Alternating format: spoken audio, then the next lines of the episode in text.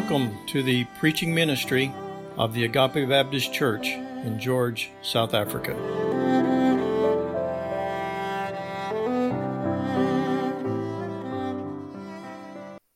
I want to uh, read a, a, passage, read just a couple of verses actually, from uh, the end of Hebrews chapter 12. We think about our call to worship this morning. Verse 28 says, Hebrews 12, verse 28, Therefore let us be grateful for receiving a kingdom that cannot be shaken. Thus let us offer to God acceptable worship with reverence and awe, for our God is a consuming fire. In the context of that uh, challenge, that admonition to us this morning, the writer at the end of, end of Hebrews chapter 12 is contrasting uh, God's speaking to the children of Israel from Mount Sinai, uh, and he talks about how fearful that experience was for them with the, this uh, blazing mountain and the, the earth quaking, and God speaking like a like a trumpet, and the people are so afraid they they say, Moses, you talk to God, but don't have God talk to us anymore.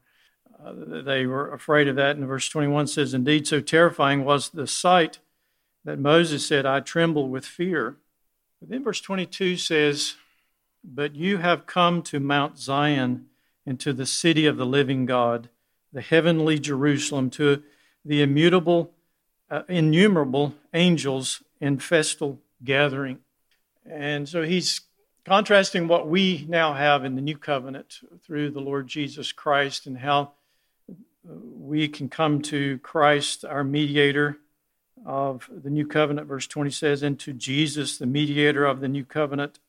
And he, there is a warning there also. He warns that if, if the people in that day did not listen to, to God who shook the, the earth or the mountain, the physical, how much more uh, the challenge it is for us to listen, who will not only shake the earth, but the heavens as well. And, and then he says in verse 27 the phrase, yet once more, indicates the removal of things that are shaken, that is, the things that have been made in order that the things that cannot be shaken may remain. And so, what he's getting at is that we have received a kingdom, a heaven, uh, an inheritance with the Lord that cannot be shaken, cannot be moved. Uh, and then he says, therefore, let us be grateful. Uh, some translation says, let us have grace um, for receiving a kingdom that cannot be shaken. Thus, let us offer to God acceptable worship with reverence and awe. And that's what we want to do this morning. We want to remember who our God is and the great grace that's been extended to us that we can know Him, that we can worship Him together this morning. Let us pray. Thank you, Father, so much for your grace to us. Thank you, Lord, that we can come together, that we might worship you, eh, that we might lift our hearts and minds and voices to you we might hear your word. We are indeed a, a, people that are blessed beyond all other to know you, to have your word, to have the indwelling Spirit of God within us. We thank you for that this morning. Help us, Lord, to arrest our hearts and minds and allow the Word of God to saturate our thinking this morning. In Jesus' name, amen.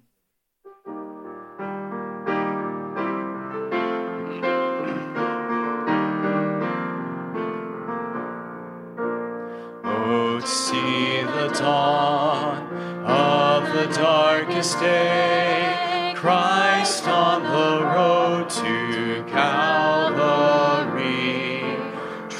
by sinful men, torn and beaten then, nailed to a cross of wood. This the power of the cross. Christ became took the blame,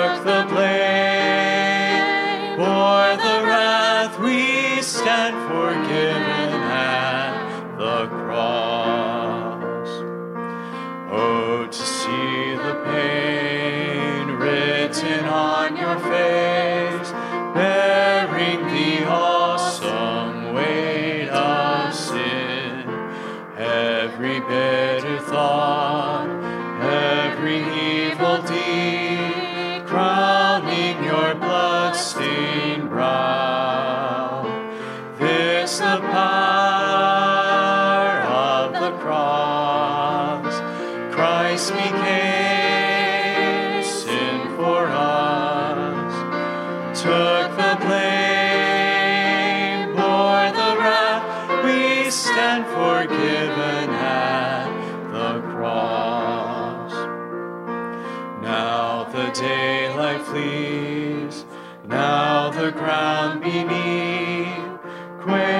As its maker bows his head.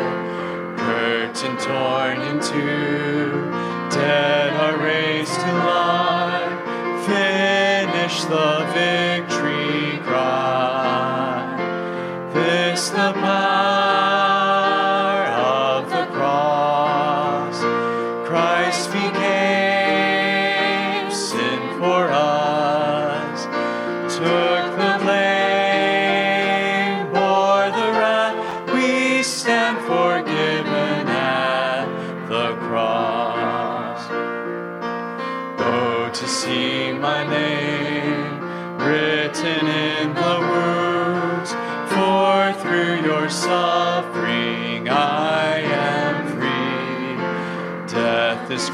to death, life is mine to live, won through your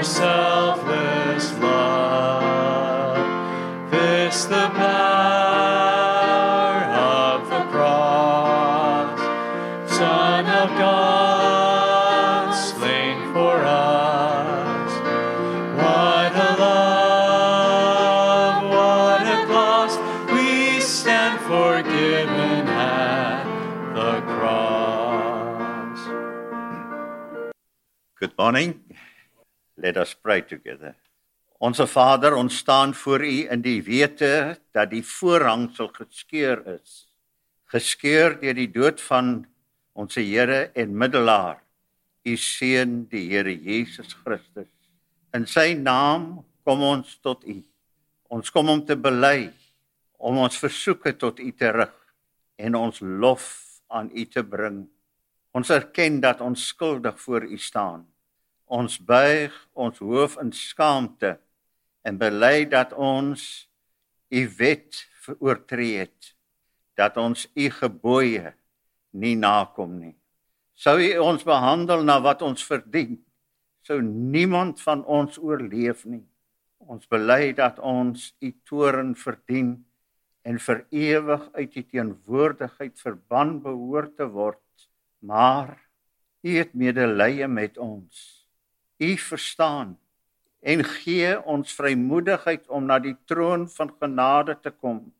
Ons kom in die naam van die Here Jesus. Hy is ons hoëpriester. Hy is ons geregtigheid. Hy is ons verlosser. Hy is ons heiligmaking. Hy is u geliefde seun in wie u 'n welbehae het. Dankie vir u onverdiende guns aan ons. Dit wat u op ons uitgestort het. Dankie vir kos en klere. Dankie vir huise om in te woon. Dankie vir gesinne waar ons mekaar kan lief hê. Dankie vir Agape Baptiste waar jy ons geloof gebou en versterk het. Waar ons nou opgevoed en geleer word om u wil te ken. Hemelse Vader, u ken ons behoeftes. U ken die gebedslys wat ons op die oomblik voor u hou. U weet van elkeen wat met siekte, pyn en ongemak worstel. En ons word herinner aan die woord wat sê deur sy wonde het daar vir ons genesing gekom. U weet van elkeen wat bekommerd is oor hulle finansiële en hulle situasie wat lewensonderhoud betref. En ons weet dat die Here Jesus ons geleer het om te bid. Gee ons vandag ons daaglikse brood. U weet van hulle wat op reis is, hulle wat weg is en wat u bewarende hand oor hulle nodig het. Ons bid vir hulle. U weet ook van die wat konflik in hulle huwelik, in hulle besigheid en in hulle persoonlike lewe op die oomblik ervaar. Ons word bemoedig deur Paulus wat sê en my God sal in elke behoefte van julle voorsien volgens die rykdom van sy genade. Nou bid ons vir die prediker wat vanoggend u woord aan ons sal bring En ons word herinner aan die skrif wat sê as iemand die gawe ontvang het om te preek, moet God deur hom aan die woord kom. Spreek, Here, u dienskneg en u diensmaag luister. In Jesus naam bid ons dit. Amen. The uh, text for this morning's message is from 1 John 1 and 2. I'd just like us to read that together. 1 John 1 1. That which is from the beginning, which we have heard, which we have seen with our eyes, which we looked upon and have touched with our hands concerning the word of life, the life which was made manifest, and we have seen it, and testify to it, and proclaim to you the eternal life, which is with the Father and was made manifest to us. That which we have seen and heard, we proclaim also to you, so that you too may have fellowship with us. And indeed, our fellowship is with the Father and with the Son, Jesus Christ. And we are writing these things so that our joy may be complete. This is the message we have heard from him and proclaim to you that God is light, and in him is no darkness at all. If we say we have fellowship with him while we walk in darkness, we lie and do not practice the truth. But if we walk in the light as he is in the light, we have fellowship with one another, and the blood of Jesus, his Son, cleanses us from all sin. If we say we have no sin, we deceive ourselves, and the truth is not in us. If we confess our sins, he is faithful and just to forgive us our sins and to cleanse us from all unrighteousness. If we say we have not sinned, we make him a liar, and his word is not in us. My little children, I am writing these things to you so that you may not sin. But if anyone does sin, we have an advocate with the Father, Jesus Christ the righteous. He is the propitiation for our sins, and not for ours only, but also for the sins of the whole world. And by this we know that we have come to know him, if we keep his commandments. Whoever says, I know him, but does not keep his commandments, is a liar, and the truth is not in him. But whoever keeps his word, in him truly the love of Christ is, of God is perfected. But this we may know that we are in him. Whoever says he abides in him ought to walk in the same, same way in which he walked. Well, I'm glad to uh, have uh, Dr. Dave Drullinger with us this morning. Uh, Dr. Drullinger is the uh, regional director for uh, Southern Africa for a mission agency that um, we're with, and uh, remember Julie and was with, and, and the Poplins also, ABWE. And so it's a it's a privilege to have him here. Been here this weekend, and I asked him to come and speak for us. Dr. Drullinger uh, has been in ministry for over 60 years. Of course, he was ordained when he was 10, and uh, so he. so, but he served in um, as a professor theological training at Cedarville University for uh, 19 years, and then instead of retiring and going to Florida, uh, he uh, came to South Africa to serve here and has been in Cape Town, I think, for 13 years now, working there at Mountain View and helping ministry there, and then also in theological training there in the Cape. And so it's a privilege to uh, to have uh, Dave, Dr. Drullinger, come and speak to us. Thank you, brother. It is a real joy to be with you today, and I thank Pastor Bryant for allowing me the opportunity to be at Agape Baptist Church this morning. I pray for you all every Friday and trust the Lord to bless the ministry of your pastor and your congregation and all who are involved in your desire to share the gospel with the residents of George, your neighbors and friends and family. And uh, I believe that we are a network of churches uh, designed by God to be in this beautiful country, serving the beautiful cultural fabric of South Africa. People ask me how long it took me to adjust, and I say about 30 seconds. I had the opportunity to come out in 2004 with my sister she is a licensed professional Christian counselor. And we came out for a couple of weeks and served with Pastor Tom Wolf over in uh, Somerset West, Cape Town, and met uh, Pastor Bryant Sharon at that time. Came back out in 2007 to inspect and investigate whether or not it would be, whether there would be a spot for me here. And I have to tell you, when I went back to the States, flying between Washington, D.C. and Ohio, I was so homesick for South Africa, my chest hurt. There was a physiological effect of having to leave South Africa and go back to the States. So a year later, I came back, and uh, other than a few trips here and there, I haven't left. Uh, my heart is here. My ashes are supposed to be scattered on False Bay, and um, I just plan to go to heaven from South Africa. So last summer, I thought I was going, or last year, this summer in the States, but last August, I thought I was going to heaven from South Africa. I caught COVID, and some of you did, and that was a, an interesting experience. But I'm thanking the Lord for His grace, the opportunity not only to be alive and well, although heaven is preferable, of course. Uh, it is my joy to have the opportunity this morning to spend with you. In the church calendar, this is Palm Sunday, commemoration of Jesus' entrance into Jerusalem on the first day of the week before he then would be crucified at the end of the week.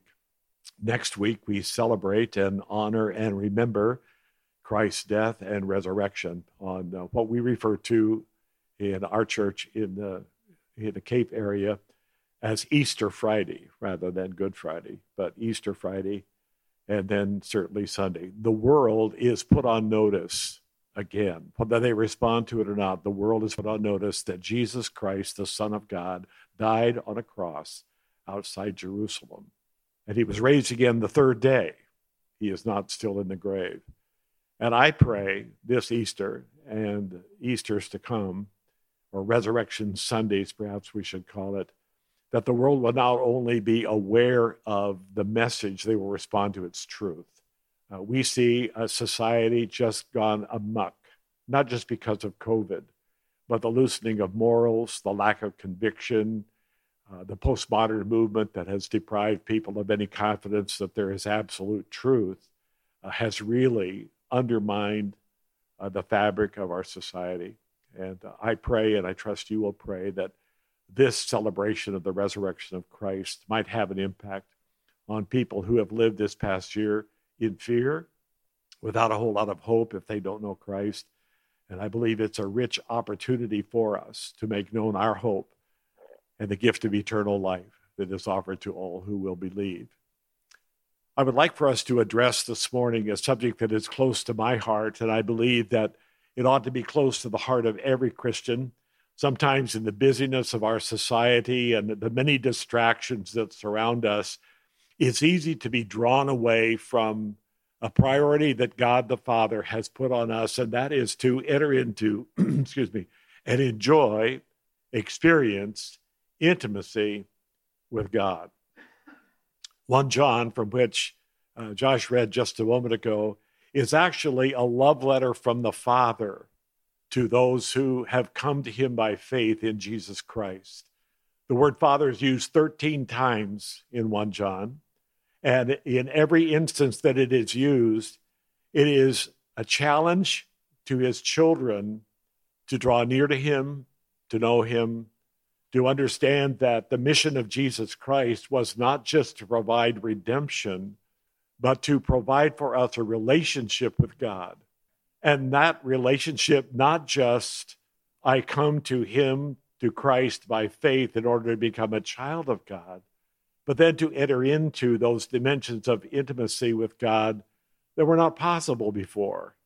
Pastor Bryant referred us today to Hebrews chapter 12, and he mentioned what happened at Sinai when the earth shook and the thunder and fire and smoke around the mountain and the loudness of the trumpet. And in all of that, not only, excuse me, not only did the people quake in fear, God said, Stand back. Don't touch the mountain. Don't come near the mountain. Don't let your animals come near the mountain. But on this side of the cross and the resurrection, God says, Draw near, come close, come with confidence into the throne of grace or the throne room of grace. And I believe that God craves intimacy with us. And I would like for us to just give that some thought in the time we had together this morning. J. Oswald Sanders, in his book Enjoying Intimacy with God, writes both scripture and experience teach that it is we, not God, who determine the degree of intimacy with Him. Sorry. that we enjoy we are at this moment as close to God as we choose to be. On the screen is italicized, and the emphasis is from the book. That's J. Oswald Sanders saying emphatically, we are as close to God at this moment as we choose to be. The scripture is punctuated with individuals who did enjoy intimacy with God. Enoch walked with God and he was not, for God took him. Dr. Bob Jones Sr. used to tell us students that Enoch and God were out for a walk one day and they walked late into the afternoon. And at the end of the day, God said, Hey, Enoch, we're closer to my house than we are to yours. Why don't you just come home with me today? Enoch walked with God.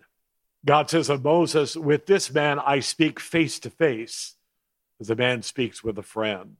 But I like how David put it in Psalm 63 out in the wilderness, separated from everything that was familiar, alienated from his son Absalom, away from the tabernacle that he had constructed to house the ark, abandoning the throne.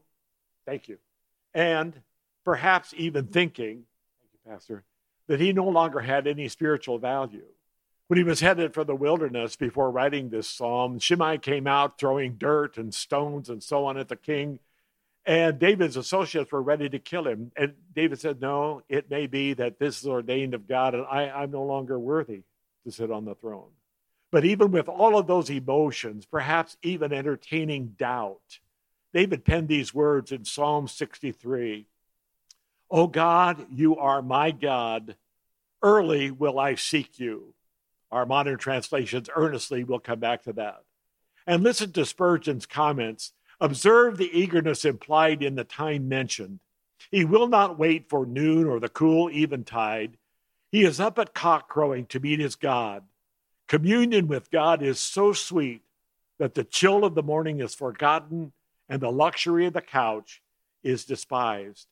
The morning is the time for dew and freshness, and the psalmist consecrates it to prayer and devout fellowship, intimacy. The word early has not only the sense of early in the morning, but that of eagerness, immediateness. He who truly longs for God longs for Him now.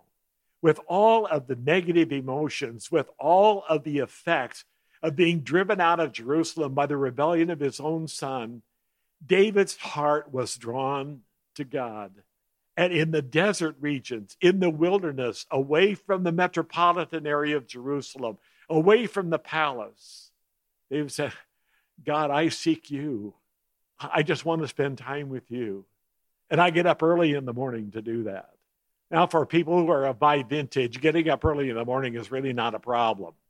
No matter how early we go to bed or how late we go to bed, it seems that we wake up early in the morning, and I don't hear a rooster outside my window, but I do hear the imam and the call to prayer at the mosque that is located not too far from my home. And it's an opportunity in the quietness of the morning to just spend time with God.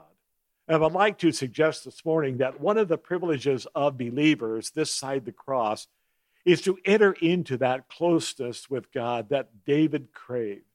And I would like for just, us just to address that this morning, looking first of all at 1 John chapter 1, but to be aware of the fact that sin nullifies our relationship or our intimacy with God. We don't lose our salvation, don't misunderstand. But sin drives a wedge between us and God, and the loss of the joy of intimacy can intrude to the effect that we no longer crave that time with God. Look at 1 John chapter 1, where John says in verse 4 if we say that we have intimacy with God and we walk in the darkness, we what? We lie. We're not really telling the truth. I'm reminded of the external spirituality of the Pharisees who by their external appearance with washings and the robes that they wore with long fringes and all of that. There was an external religiosity, but Jesus said, You know, inside, you stink. You're full of dead men's bones. You're, you're like a graveyard walking around. There was no intimacy with God, there was no closeness with God, even to the point that they would kill the Son of God or demand his murder. They did not know God. And there are many people like that in the world today. Religious, yes maybe even calling themselves Christians, yes, perhaps even born again Christians, but wearing an external spirituality that is a hypocritical statement to a world that is watching because inside there's a detachment from God. There's a breach of fellowship, there is an interruption of intimacy. In 1 John, 1 John chapter 1 and verse 8, John says, If we have no sin, we're deceiving ourselves. And what John is saying there, if I say that I no longer have a capacity for sinning, I'm just kidding myself. I'm as vulnerable to sinning today after being a member of the family of God since November 2nd, 1958, as I was on the 3rd of November, 1958. We all have that capacity for sinning. We face the enemies of the world, the flesh, and the devil that would love nothing more than to interrupt our desire for intimacy with God and somehow distract us from even cultivating intimacy with God. It's there, it's always there. And the sin nature is like the Trojan horse on the inside. That even though we may vict- be victorious over Satan, so we're not lying and stealing and some of the things that Satan would cause us to do, there's still envy and strife and jealousy and all of those sins inside us that many times carry us away from intimacy with God. So if I say that I have no capacity for sinning, I'm just deceiving myself. I'm kidding myself. John goes on to say, if I suggest that I have not sinned, then I make God a liar. Because God says there are sins. And the Holy Spirit grieves when we have sinned. And the idea is to bring us to that place of agreeing with God about the sin in our lives that is interrupting fellowship with Him. We may take comfort or we may kid ourselves that we've not been guilty of the biggies no sexual sin, no sins of addiction, no drunkenness, and so on. But is there anything in our hearts that causes us to have a spirit of bitterness or resentment toward a brother and sister in Christ? Paul seems to suggest that in 1 Corinthians 11 when he gives instructions for how to take the bread and the juice in the time of the Lord's Supper and do so worthily. He says that there's anything amiss between you and a brother or a sister, you need to resolve that before you come to the Lord's table. So to have a spirit of resentment or a root of bitterness or to hold a grudge against a brother or sister, to gossip about them, to be envious of them, to be jealous, and so on, those are sins that breach our fellowship with God. 1 John chapter 4, we obviously aren't going to get to that today, but John says, If I say that I love God, but I don't love the brother or sister that is next to me, I'm a liar. How can I love God whom I have not seen if I don't love the brother or sister that I do see and spend time with and go to church with and so on? So the, the whole idea of 1 John chapter 1 is to remind us that sin nullifies our intimacy with God. And the remedy for that is not to suggest or pretend that I don't have the capacity for it or that I try to excuse the sin that is in my life, calling a lie a fib rather than a lie, or a white lie instead of a black lie. I've never understood the difference in that.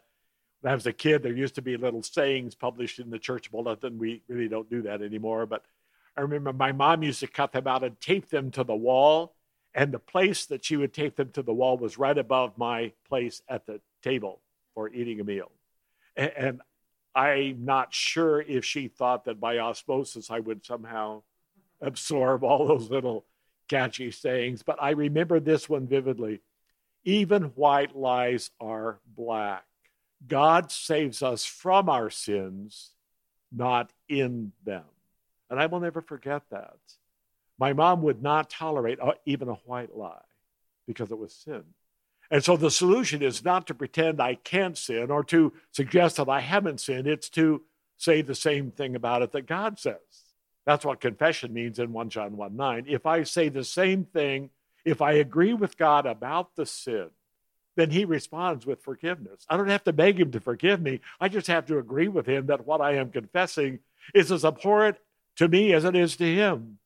That intimacy with Him is more important to me than any pleasure the sin might have brought, because intimacy with God is something to be craved. He craves intimacy with us. That's why He walked in the garden in the cool of the day with Adam and Eve. That's why Christ died on the cross. That's why the invitation now is to come boldly before the, the throne of grace. God says, Come close. I want to put the everlasting arms around you and hug you up tight. I want you to feel the warmth of my embrace. I want the Holy Spirit to whisper the sweet words of my truth into your ear. All of those things that we associate with being close to other people, God wants us to crave that in a relationship with Him. Sin nullifies our intimacy with God, but obedience verifies our intimacy with God. Notice chapter 2 where John writes basically the opposite of what he's written in chapter one when he says, excuse me, the primary, I, I, just skipped over it. The positive, we know that we have come to know him if we keep his commands. Whoever says, I know him but does not do what he commands is a liar, and the truth is not in that person. But if anyone obeys his word, love for God is made complete in them. This is how we know we are in him. The NIV says, Whoever claims to live in him must live as Jesus did, must walk as Jesus did. I've been reading through the Gospel of John, finishing up this reading of the Gospels for this calendar year. And I love the various references to Jesus while it was yet dark. This is in uh, Mark's Gospel. Very early in the morning, while it was still dark, Jesus went out privately to pray.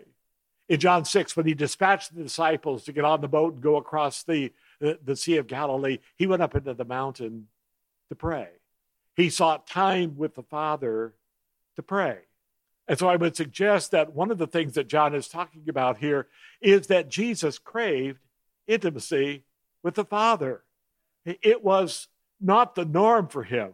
Philippians chapter 2 tells us that Jesus, being in a relationship with God in the heavens before the incarnation, had that kind of intimacy with God that now he set aside in order to come to the earth, be made in the likeness of men, and was ultimately headed for the cross. But while he was on earth, he sought opportunity to get back in touch with his Father. I would suggest to you, Jesus missed the Father. He wanted to be with the Father.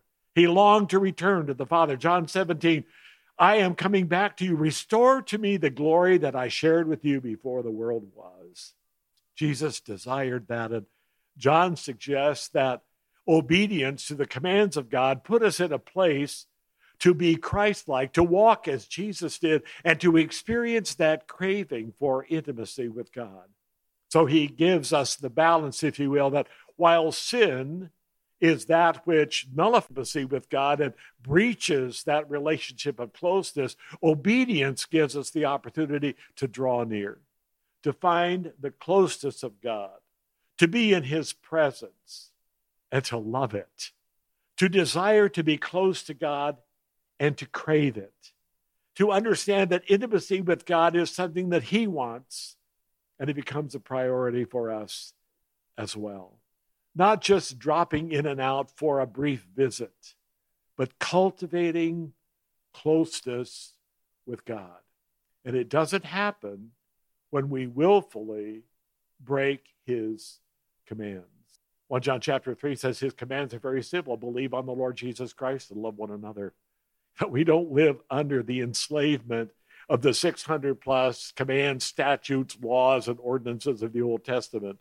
John says there are just two believe on the Lord Jesus Christ and love one another as he gave us a commandment. So I ask you this morning have you obeyed the first command? Do you believe that Christ died for your sins, was buried, and raised again, according to the scriptures? That's a celebration next week, I should say every Sunday, perhaps, when we meet on the first day of the week in commemoration of the resurrection of Christ. Does that mean something to you? Do you revel in the joy of knowing the risen Christ, not the sadness of a dead Savior or an empty religion, but rather that Christ is alive? And eternal life is yours for the taking. It's a gift that God offers if you will believe and be saved. The second command is a little more probing, is it not? Do we love one another as Christ has loved us? John 13, a new commandment I give unto you that you love one another, as I have loved you, that you love one another. John, in his epistle, writes several times, I'm not referring to an old commandment, I'm referring to a new commandment. What did the old commandment say? Love your neighbor as yourself. Now, most of us don't have a low opinion of ourselves unless we struggle with an inferiority, inferiority complex, and so we apologize for the air that we're breathing or the space that we're taking up that could be occupied by someone better than I am. I, I don't understand that. My mom was plagued with that a little bit, and us kids grew up with her almost apologizing for being alive. But most everybody has some level of love for themselves. And so the Old Testament says, Love the Lord your God with all your heart, soul, mind, and strength, and love your neighbor as yourself. Jesus said, the greatest command is to love God. The second is like it, love your neighbor. But then he gives a new commandment that sets a new standard. I am supposed to love you as Christ loves you. What kind of love is that? The name of your church agape love, unconditional. Whether you love me back or not, I am to love you. That's the command. John, or excuse me, Paul wrote to the Corinthians in 2 Corinthians chapter 12, and he says, I will very gladly spend everything I am and everything I have to prove my love to you, even though the more I love you, the less you love me. Wow, to love like that, that's the way Jesus loves. But that's the way he commands us to love. And so when John says, this is the way we show our love. This is the way that we cultivate intimacy with God is to obey his commands, to believe on the Lord Jesus Christ, so to have that intimacy with the Father, but also to love one another so that there is intimacy among his children. Obedience verifies our intimacy with God. Thirdly, worship intensifies our intimacy with God. Back to chapter 1 and verse 7. If we walk in the light as he is in the light, we have intimacy with one another. Now, the first idea is to say, if we, children of God, walk in the light as God is in the light, then we have intimacy with one another. But that's not the verse. It's vertical intimacy, not horizontal intimacy. And that has to come first. My intimacy with God has to then be that which allows for and in, enables me to have intimacy with his children. But notice what the last part of the verse says. We have intimacy with one another, and the blood of Jesus Christ, his son, cleanses us from all sin. So the idea John is putting forth there is that I can have an intimacy with God and know a freedom from sinning that suggests the ability to enter into his presence, not just to articulate my wish list in prayer, but to worship God, even as Hebrews reminded us this morning. Acceptable worship. And what is that acceptable worship? Jesus says we must worship him in spirit and in truth. I would submit to you that the S there should be capitalized. We worship him in the power and the enablement of the Holy Spirit and in accordance with his word. I don't bring my offerings as Cain did, saying, I hope this will please you. Rather, I come in accordance with what God has said to provide acceptable worship. And Paul says in Philippians chapter 3, we worship in the power of the Spirit. So to assume that Jesus meant the Holy Spirit and the Holy Scriptures being the means by which and the guidance by which we would worship God acceptably, I don't believe is too far afield. But as we worship God, that intimacy is intensified. If you look at Rome, or excuse me, Revelation chapter 4, the worship that is addressed to the Father, honoring him as creator, and the saints fall down and cast their crowns before the Father. There's a song that we sing, casting our crowns at the feet of Jesus, but according to scripture, we cast our crowns at the feet of the Father and we worship him. And there's an intimacy there where casting our crowns before him suggests a proximity to the throne of the Father. But there's also intimacy with the Son in chapter 5, where instead of offering our crowns, we provide the bowls of incense that are the prayers of the saints, and we worship the Son. God the Father is creator, the Son is our Redeemer. And the suggestion is that even intimacy with God in heaven is going to be intensified by our worship, understanding who God is acknowledging who God is, celebrating who God is, just intensifies that sense of closeness and proximity to God. To me, that's what makes heaven wonderful. Not floating around on a cloud somewhere playing a harp, disconnected from everything else that's going on in heaven, but drawing near. Can you imagine the big soccer arena in the sky? Excuse me, football arena in heaven? It's soccer in the States. Pardon me, it's football in South Africa. But think of the stadia which were built for the World Cup. And I believe that that's what the throne of grace is like, or the throne of God is like, where we are encircling the throne. And think of those that are privileged to be closest to the throne because they have been faithful and they're awarded the crowns for faithfulness and the joy that is theirs to be so close to God. We should covet that. And that then should cultivate in us that desire for intimacy. Here, John says in 1 John chapter 3 if we have the hope of heaven and the idea that we'll be like him, for we shall see him as he is, everyone who has this hope in him purifies himself, even as he is pure. See, sin nullifies our intimacy with God, it, it leaves us dirty it leaves us unable to come close to the throne, perhaps like Adam and Eve, hiding behind a fig bush somewhere because we're ashamed of the sin that is in our hearts. And God said, Don't hide, just come clean. Just confess it. Get it out of the way and come back into my presence. I forgive you. I welcome you. Now just engage on a path of obedience so your intimacy with me can be verified and validated on a day by day basis. And then worship me draw close, hug tight, sing loud, pray much, worship me, and know the increasing depth, breadth, and intensity of love for me. Fourthly, Christlikeness exemplifies our intimacy with God. In 2 Corinthians chapter 3, Paul talks about the experience of Christlikeness being a process and he speaks in the first part of chapter three about the law written in stone, but he says, You Corinthians are a letter written in our hearts. And then he goes on to talk about the contrast again between Moses, who spent time in the presence of God, and he would come away from the presence of God with that, this external glow on his face. And the Israelites would look at that, and at first they were smitten with fear because this glow somehow brought conviction to their hearts that Moses had a relationship with God that they did not enjoy. God told them, stand back. He told Moses, come up close. And the result of that was a shining, radiant face.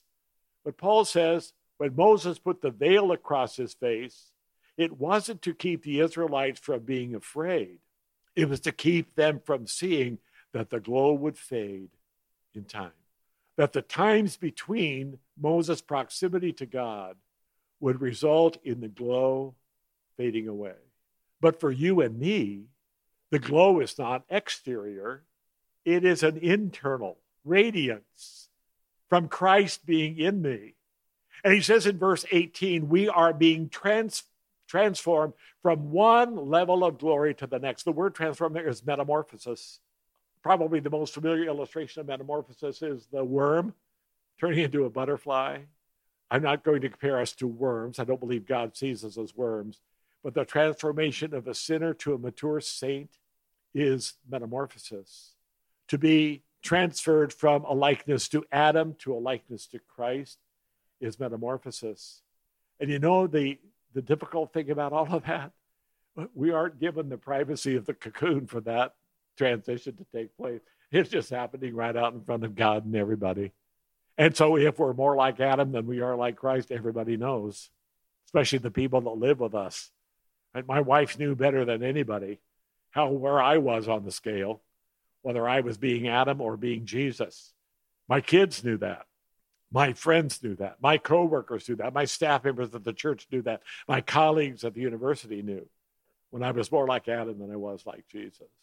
And so we cultivate that Christ likeness that is exemplified through intimacy with the Heavenly Father.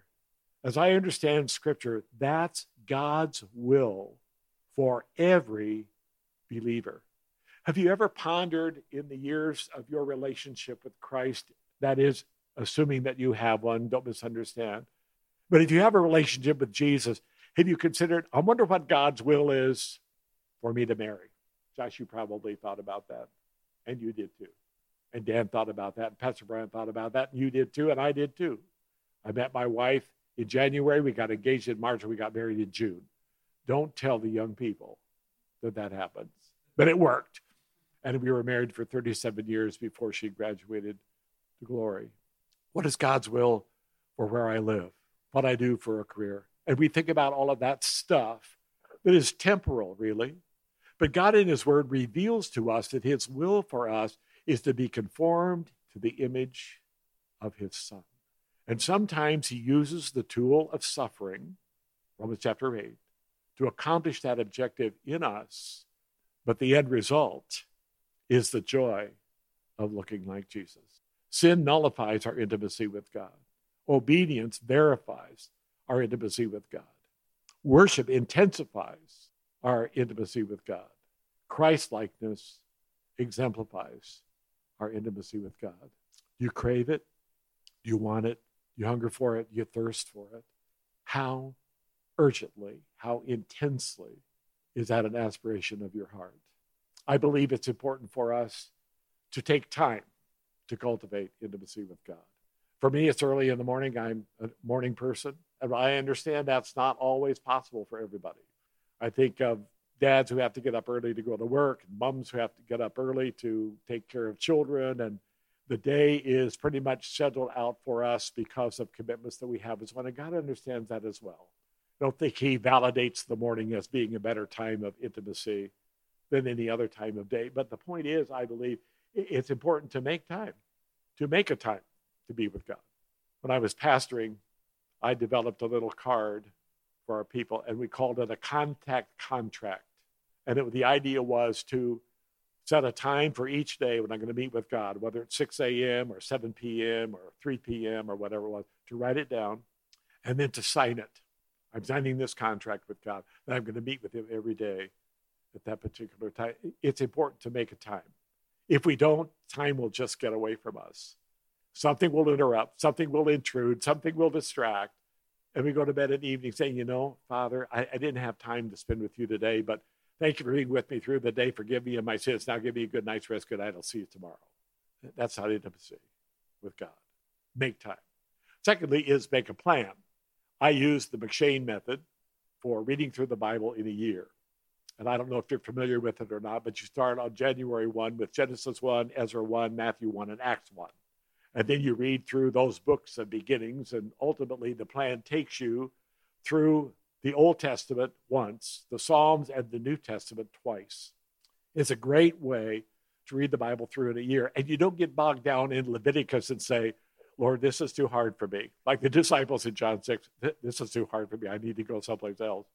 But you get through Leviticus because you're reading in other parts of the Bible as well. Don't misunderstand. I'm not casting aspersions on the book of Leviticus, but you know, those guidelines aren't for us today. And so it's easy to get lost, is it not? Let's just be honest. But the M'Cheyne method gives you a variety of input. And many times the scriptures are parallel. And I don't get any honorarium for promoting the M'Cheyne method. It's just one that I find very helpful. But there are many out there today, the YouVersion that is available on your iPads or your phones or whatever to read the version that you like and to find a plan for reading through that you like. Uh, many different plans, but to make a plan, to be in the Word. And then, thirdly, I believe it is important to uh, keep a journal, write it down. What did you read? What did that mean? This morning, my reading was in Exodus 38, where the people brought all of the stuff for the tabernacle the boards and the curtains and the sockets and the ark and the altar, and the altar is plural, and all of that. And the end verse says, And Moses blessed the people. They had done what God told them, they made the contributions. Bezalel and Aholiab had constructed everything for the tabernacle and its furnishings. And Moses looked at them and saw what they had done, saw the results of the work of these artisans, and he blessed the people. The reading also included John 18, where Jesus was arrested, hauled before Annas, and then before Caiaphas, and then before Pilate. And in chapter 19, he's going to be hauled out to Golgotha carrying his cross. Also, Philippians chapter 2 let this attitude be in you, which was also in Christ Jesus. Just the freshness of God's word for each day. I write it down in my journal, and then I pray it back. God, this is what I read. Thank you for what I learned from this passage. Thank you for this verse that stands out in Proverbs this morning. Humility comes before honor. How many times do we have to be reminded of that? To humble ourselves in the sight of the Lord. I'm not, I'm not trying to impress you, don't misunderstand. I'm just saying, I live where you do. The imperative of making intimacy with God a priority. And here's one you may or may not like memorize verses. How many of you still don't raise your hand? We should still be memorizing verses, right? I'm still trying to memorize some verses from Psalm 51 Create in me a clean heart, O God, and renew a right spirit within me. Um, it's important to memorize verses. We want that for our kids. I remember one of the first verses I learned Children, obey your parents. How many of you learned that before you could learn anything else? Didn't even know the ABCs yet, but you knew children obey your parents. The Lord loves a cheerful giver. My mom used to tell us that around Christmas time when it was time to give gifts to other people rather than being concerned about our own. Remember, God loves a cheerful giver. And, and yes, I understand that. But forgive as the Lord has forgiven you. Walk in love as Christ has loved us and given himself up for us, a sweet smelling sacrifice. To memorize the verses. You know, when Jesus was resisting the temptation of the devil, he didn't wave a scroll around to try to keep the devil at bay. He quoted specific verses. It is written, You shall worship the Lord your God, and him only shall. So when we think about intimacy with God, my concern today is that we understand it should be a priority. And having acknowledged that, then we make it a priority. Remembering that sin can distract and interrupt and nullify, but obedience verifies our intimacy with God, especially knowing Christ as Savior and loving one another. Worship is that which intensifies our intimacy with God. And finally, Christ likeness exemplifies our intimacy with God. Remember that Oswald Sanders says, Today, you and I are as close to God as we choose to be. If we don't feel close to God today, we need to ask ourselves the question who moved? God doesn't move. But we can draw near to Him. And the Bible says the result of that is the experiencing Him drawing near to us. I pray today you will choose intimacy with God to be a priority for life and adopt it as a way of life. Father, thank you for your word that is clear and plain, convicting, and certainly encouraging. Thank you for your desire to enjoy an intimate relationship with your children. Help us to crave that as well, that we would crave time in your presence more than the pleasures of the world, that we would seek intimacy with you as being more important than a TV program or a book that we're reading and that the intimacy or time with you would at least come before we expend our time in other things. Not that those are sinful, Father, necessarily, but when they interrupt our time with you, then they are distracting and disruptive. Help us to be people who live by your priorities, and as a result, to experience closeness, fellowship, intimacy with the God who loved us and his Son who gave himself for us. We pray in Christ's name. Amen. Thank you. you may be seated. Just have a couple announcements I want to remind you of. Um, we'll have on Friday the Good Friday service, our regular time at 9 o'clock. And then, of course, the Easter Sunday morning is, is normal. And so I trust you'll be able to join us for that. And also, we're, we're going to have a tea. We'll start back having our tea after after the services. So if you feel comfortable uh, staying for that, there's some room back there, different tables uh, that you can stand or sit at. So uh, feel free to uh, to stay and join us for that. Uh, let me I want to close in prayer, and I want to pray for um, Milana. The I, saw, I think you saw in the um, prayer request that went out. Most of you did. That was hit by the car, and she broke her leg, and I'm not sure what the extent of the damage was done, but she had the operation She's able to be back home now. That's the a daughter, eight-year-old uh, daughter of one of the families that's been visiting the uh, Rosalind uh, family, and so that's Milana. Milana, if you can remember to remember to pray for her. So let's close in prayer. Father, we do thank you for your blessing to be here this morning. Thank you for the opportunity to hear your word and just to be able to um, fellowship together uh, and worship you together. We thank you, Lord, that we can know you and we can have fellowship with you.